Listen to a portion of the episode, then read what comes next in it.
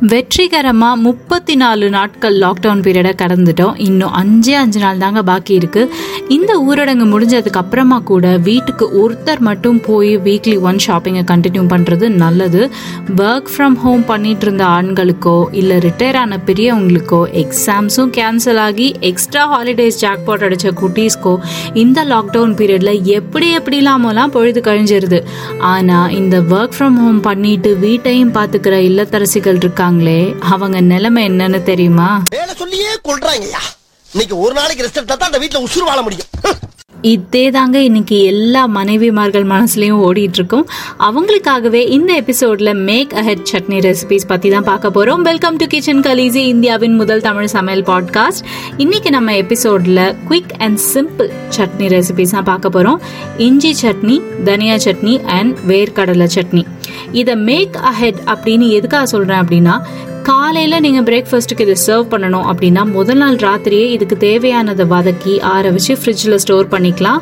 Next day இதை லேசாக reheat பண்ணி அரைச்சிக்கலாம். எந்த ஃப்ளேவரோ நியூட்ரியன்ட் லாஸோ இருக்காது. இப்போ முதல் ரெசிபி பார்க்கலாம். இஞ்சி சட்னி. இதை எப்படி செய்யணும்னா ஐம்பது கிராம் இஞ்சியை தோல் சீவி பொடியாக நறுக்கிக்கோங்க.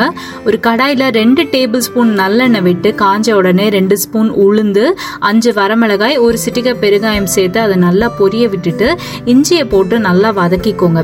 இதுவும் நல்லா வதங்கினதுக்கு அப்புறமா ஒரு குட்டி நெல்லிக்காய் அளவு புளி மூணு டேபிள் ஸ்பூன் தேங்காய் பூ ஒரு டேபிள் ஸ்பூன் துருவின வெல்லம் கொஞ்சம் உப்பு எல்லாம் சேர்த்து மிக்ஸ் பண்ணி இறக்கி ஆற வச்சு அரைச்சிடுங்க. ரெண்டு ஸ்பூன் எண்ணெயில் அரை ஸ்பூன் கடுகு கொஞ்சம் கருவேப்பிலை தாளிச்சு சட்னியில் சேர்த்துருங்க. நல்லெண்ணெய் இதுக்கு பெஸ்ட் ஏன்னா இஞ்சி வந்து பயங்கர சூடு நல்லெண்ணெய் வந்து குளிர்ச்சி. ஸோ ரெண்டுத்தோட தன்மையும் வந்து இதில் பேலன்ஸ் ஆயிரும். நல்லெண்ணெய் இல்லை அப்படின்ற பட்சத்தில் நோ ப்ராப்ளம் நீங்கள் யூஸ்வலாக எந்த எண்ணெய் யூஸ் பண்ணுறீங்களோ அதையே செஞ்சுக்கலாம். இப்போ நம்மளோட ரெண்டாவது ரெசிபி தனியா சட்னி. பிளட் சுகர் லெவல்ஸை கண்ட்ரோலில் வச்சுக்கிறதுல தனியாவுக்கு ரொம்ப முக்கியமான பங்கு இருக்கு. இது ஒன் ஆஃப் த தேங்காய் இல்லாத சிம்பிளஸ்ட் சட்னி ரெசிபி இதுக்கு ரெண்டு ஸ்பூன் எண்ணெயை காய வச்சு அரை கப் தனியா மூணு இல்லை நாலு வரமிளகா ஒரு குட்டி நெல்லிக்காய் அளவு புளி ஒரு சிட்டிக்கை பெருங்காயம் கொஞ்சம் தேவையான அளவு உப்பு இது எல்லாத்தையும் ஒன்றா சேர்த்து ரொம்ப சன்னமான தீல அதாவது சிம்லேயே வச்சு வறுத்துக்கோங்க. நல்லா ஆற வச்சு தேவையான அளவு தண்ணி ஊற்றி நல்லா ஸ்மூத்தாக அரைச்சிடுங்க. இந்த சட்னி கொஞ்சம் தண்ணியாக இருந்தால் நல்லாயிருக்கும் கம்பு ராகி மாதிரியான சிறுதானியங்கள் சேர்த்த இட்லி இல்லை தோசை வெரைட்டிஸ்க்கு இந்த சட்னி ரொம்ப நல்ல காம்பினேஷன் இன்னைக்கு நம்ம பார்க்க போகிற கடைசி ரெசிபி வேர்க்கடலை சட்னி. நான்வெஜ் சாப்பிட்றவங்க ப்ரோட்டீனை பற்றி கவலையே பட மாட்டாங்க ஆனால் வெஜிடேரியன்ஸ்க்கு டெய்லி டோஸ் ப்ரோட்டீன் கண்டிப்பாக பால் பருப்பு வகைகள் நட்ஸ்னு ஏதாச்சும் ஒரு ஃபார்மில் நம்ம எடுத்துக்கணும்.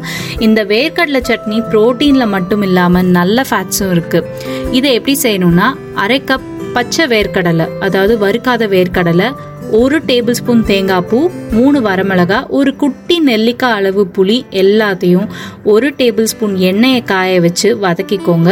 இறக்கும்போது தேவையான அளவு உப்பு சேர்த்து ஆற வச்சு அரைச்சிடுங்க. நான் ஆரம்பத்திலே சொன்ன மாதிரி இந்த மூணு ரெசிபிஸையும் நீங்கள் உங்கள் கன்வீனியன்ஸுக்கு ஏற்ற மாதிரி நைட்டு ப்ரிப்பேர் பண்ணி காலையில் ரெடி பண்ணிக்கிட்டாலும் சரி இல்லை காலையில் ரெடி பண்ணிவிட்டு அது டின்னருக்கு அரைச்சாலும் சரி எப்படி பார்த்தாலும் நமக்கு டெஃபினட்டாக நிறையவே டைம் சேவ் ஆகும். இன்னைக்கு நம்ம எபிசோட்ல பார்த்த ரெசிபிஸ் எல்லாமே உங்களுக்கு ரொம்ப யூஸ்ஃபுல்லாக இருந்திருக்கும்னு நான் நினைக்கிறேன்.